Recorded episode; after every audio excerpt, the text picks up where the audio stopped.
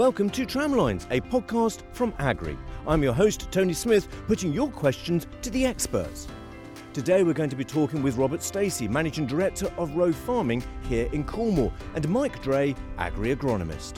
Today we're going to be exploring the crop of daffodils, growing both for the cut market and also the bulb market, understanding what it takes to get that produce to market, the intricacies, the complexities, and the challenges. So, good morning to you, Rob, and uh, it's fantastic to be down here in, in Cornwall on this uh, quite windy day. So, tell me a bit about your farm operation down here.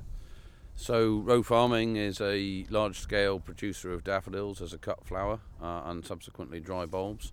Uh, we operate over approximately a 50 mile radius uh, inside West and Mid Cornwall, uh, as far north as nearly Bude, which is virtually on the border.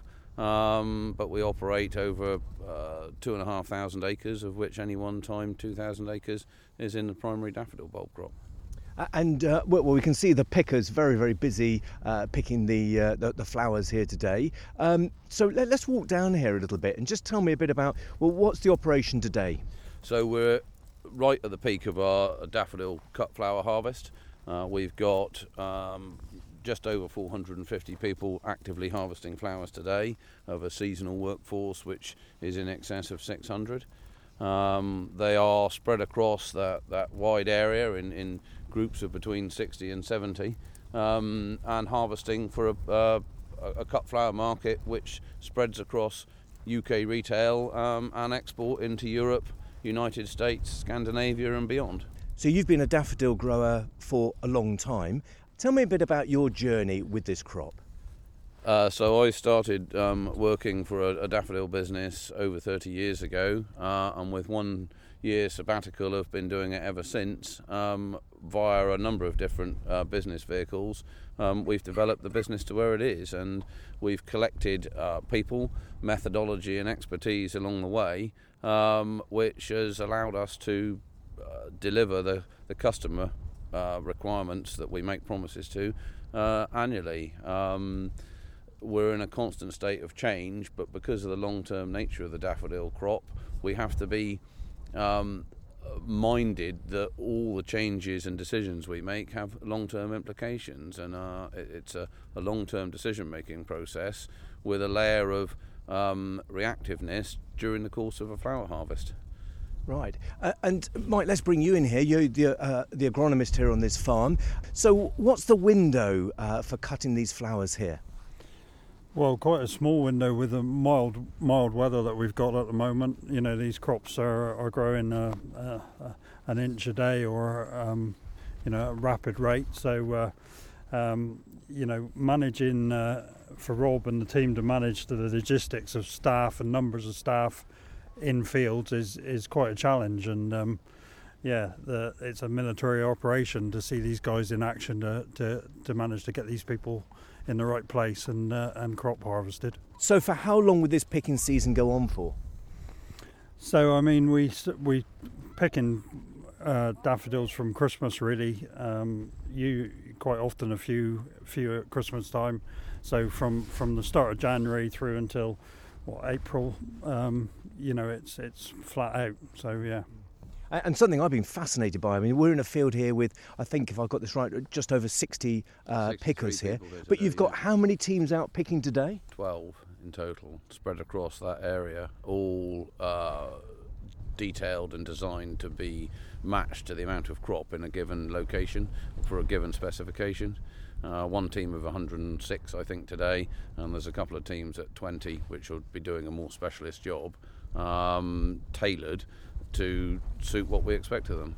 Yeah. And obviously, hopefully, deal with the weather implication. yeah, I think it's getting windier by the minute. Um, but uh, let's just walk on a little bit more because um, that's the cut flower. What was that? Uh, this is a nice day for Cornwall. this is a nice day for Cornwall. I've got I've got full mountain gear on here today. There's no um, liquid sunshine today though, Tony. It's nice and dry overhead currently. it is. You're absolutely right. So this is the cut flower. Tell us then a bit about the bulb market. So the we're primarily a cut flower producer. That's the sole focus. I, have never considered that it's possible to be um, uh, a cut flower producer and a champion dry bulb producer. the two crops are intrinsically linked, and your business model has to take that into account. Effectively, from our perspective, uh, the dry bulbs are a byproduct of the necessary regeneration of the flower crop, but our main focus is on being a primary cut flower producer, and that results in between 1,000 and 2,000 tons of surplus dry bulbs each year that we then have to market, uh, and those are marketed uh, both internally in the UK and as an export crop in exactly the same way as our as our flower crop is, is, is marketed.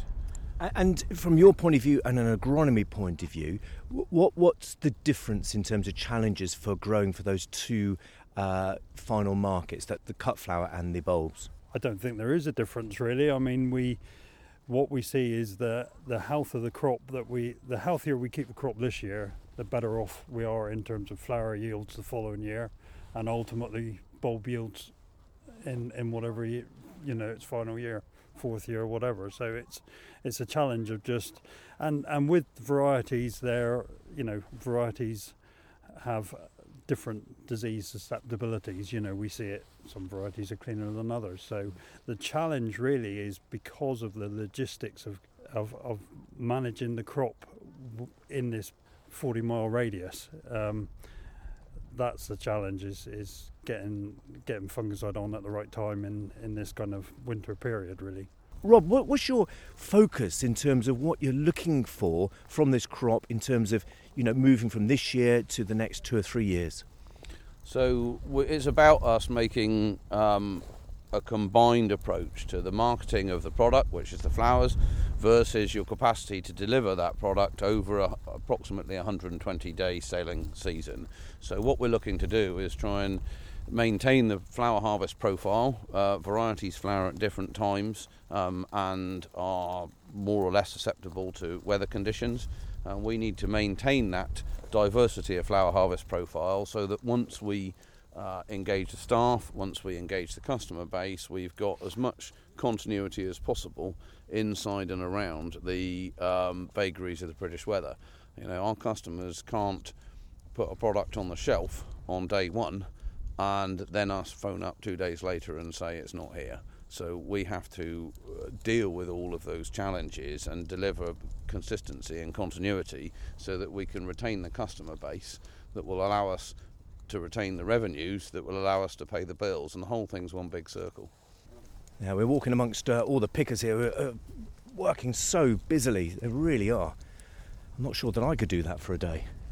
So let's ask you about um, the focus of looking at the crop and how to improve quality and what you're looking at. I understand that you've got some uh, some trials in the ground, uh, Mike. Yeah, we um, we're doing fungicide trials this year again with Rob. Um, this second year, uh, alongside the fungicide trials, actually 19, 19 treatments, three reps, and then we've also got a biostimulant trial going on this year as well to to see what um, if there's anything interesting to come out of that. So um, yeah, it's uh, you know the the armory is quite limited in daffodils, as you can imagine. So um, it's it's good to just understand that the chemistry we're using is still working, and, and see if there's anything coming forward we could we could use. What would be on your wish list of what you could improve uh, on in terms of what you can do to protect these crops? So I think it's all about being uh, ahead of the game with the development of uh, the fungicide availability and how you can integrate that into delivering it in a very volatile uh, operational environment, Christmas till um, Easter, really. Um, it's about, like many other things in the business, we have to have a diverse approach, lots of strings to the bow, uh, in order to um, protect the crop in the best way possible over the short, medium, and long term. Um, and it, it's it's about making sure we keep as many options open as possible going forward.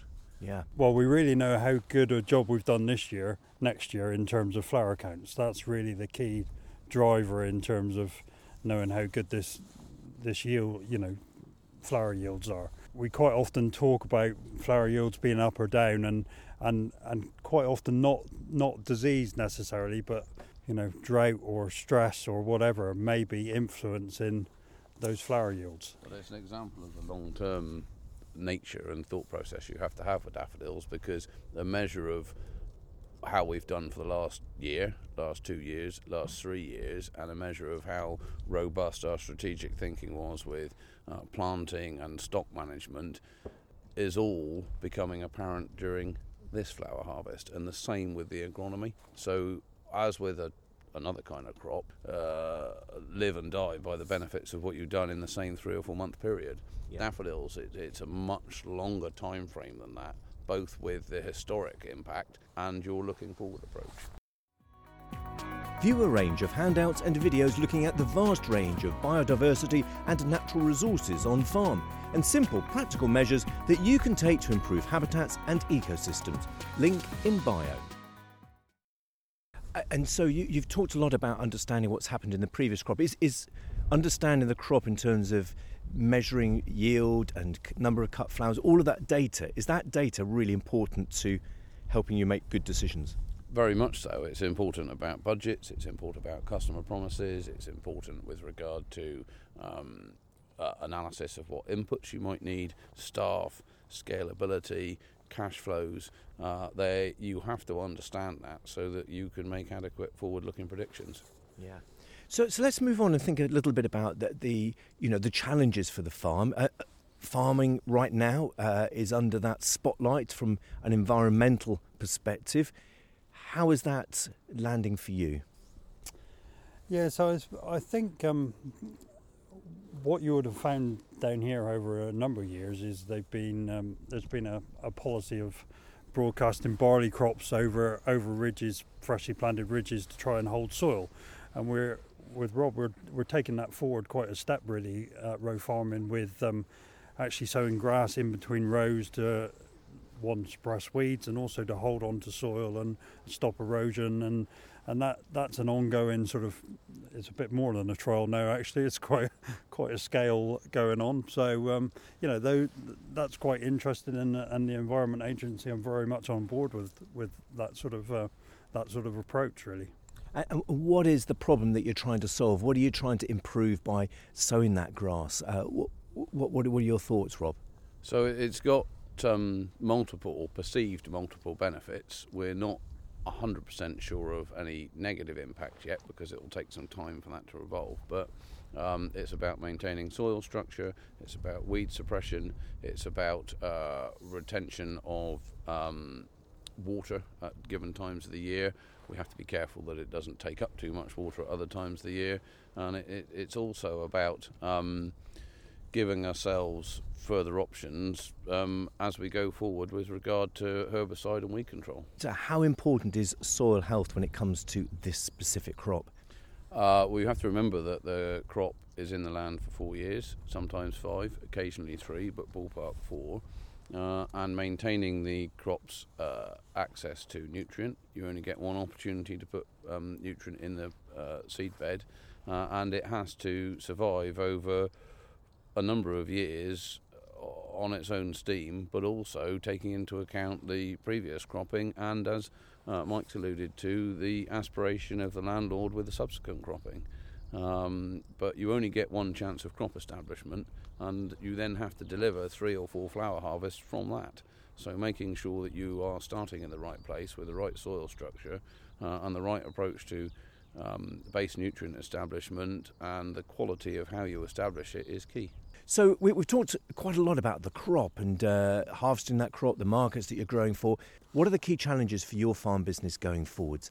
Um, ever increasing cost. Cost of labour is a huge challenge. You know, we've seen in excess of 10% uh, labour cost increase in the last three years. April the 1st is going to see another 10 or 12%, and that affects every person in the business from one end of the spectrum to the other. Uh, labour availability, which is a different factor to uh, cost of labour and cost of employment, which is another factor altogether that is about how much time and energy it takes to create a working environment that everybody's happy with that will help support the other factors such as labour availability. Uh, all these things are costing on management time and money um, going forward, um, coupled with the, the overall ever rising cost of inputs from tractors chemical, fertilizer, uh, land. Um, it's all escalating, so our commercial aspirations have to keep uh, keep up with that. Yeah, and in fact, we were just walking through your, your machinery uh, shed on the on the way here, and uh, you, were, you were sharing the cost of some of those parts and also the uh, the key uh, the key units. I mean, it's it's staggering cost, isn't it? Uh, it is indeed. I mean, it, it's ten times what it was 20 years ago, and the the level of intricacy and the uh, the amount of equipment we now need to deliver a sustainable business has also expanded. Yeah, and and also you, you shared, uh, well, you showed us some other machinery where they're very very bespoke to what you're doing on this particular farm and with this crop, aren't they? Yeah, we've spent quite a bit of time developing bulb harvesting machinery that not only is bespoke to growing daffodil bulbs, but also um, tailored to the environment of working in West Cornwall. Uh, on a hillside with plenty of granite around is not quite the same as operating on a nice flat silt fen field. Uh, Mike, uh, just from an agronomic point of view, as the agronomist here, uh, what are the challenges that you can see going forwards? Well, obviously, loss of chemistry is, is a big one in in our industry, isn't it? But um, but without doubt, the climate is changing. We we have these periods of either wet or dry, and and lots of these crops go through periods of drought, and and how we kind of alleviate the stress, I think, is probably the you know quite key really at the moment. And I know you have a uh, growing operation in Scotland. What does that add to your overall uh, business in terms of producing the cut flower and bulbs? It's about diversity of supply. You know, one of our key dates inside the, the commercial calendar is Easter. Obviously, Easter changes yearly. Um, Cornwall will produce daffodils from the beginning of the season until the last. So it's actually the, the part of the country where uh, there's the widest daffodil harvest, but being in another part of the country, Scotland and Lincolnshire, gives us some diversity uh, against adverse weather conditions you've just raised, uh, and it also means that um, we can grow uh, a, higher percentage of late daffodils in Scotland to, to complement or supplement what we have in, have in Cornwall. And you know, as we look up those rows and we can see that 60 or so pickers really busy picking this year's uh, cut flower crop, how does that make you feel when you put all that work into growing that crop? Uh, it's great. So you, I mean, even some of the basics, like the fact that we're looking at the uh, crop field here actually changing colour as people are harvesting it all by hand. It's highly labour intensive, um, and these guys are turning the, the, the, work and the effort of the rest of us over the last four years uh, into revenue and wages for themselves, um, which is the lifeline to continue. And there was something you said just as we drove into the field here, which was that. Uh, well, you made a quote that you, you, look forward to the first day of cutting flowers, but you also look forward to the last. Is that right? I always look forward to the first day of the flower harvest, and at some point during that flower harvest, we start looking forward to the last day. and I don't think that's ever going to change. So, so, Mike, you look after cereals as well as uh, as, as, these uh, daffodil crops. what do you get out of looking after this crop? Uh, it's fascinating to have something something different. Um, you know, it's such a it's such a key crop for Cornwall, um, so it's unique to us from that point of view. So, so for you guys to come down and have a look at a field of daffodils, and you know, we see it every day. But I mean, it's just a fascinating crop to be involved in. The logistics of making it all happen is just yeah, it's pretty special. And, and to wrap the podcast up, you know, from your point of view, Rob. Uh, with all of your experience, what top tips would you share with those listening today that maybe they could take away and think about and take into their farm business? Uh, surround yourself with good people. Spend as much time as you can um, getting as much help and doing as much uh, work to try and train people uh, and encourage them to want to be involved in the business because as it expands and becomes more complicated, you can't do it all yourself. Well, thank you, Rob and Mike, for sharing your valuable time at what I know is a really busy time of year for you, cutting those flowers ready for market. And good luck for the rest of the season. That's it for this podcast, but do tune in again as we meet the experts throughout the season, exploring the many immediate and longer term questions for growers and farmers in the UK. If you have any questions that you'd like us to ask the experts, email info at agrii.co.uk. See you next time.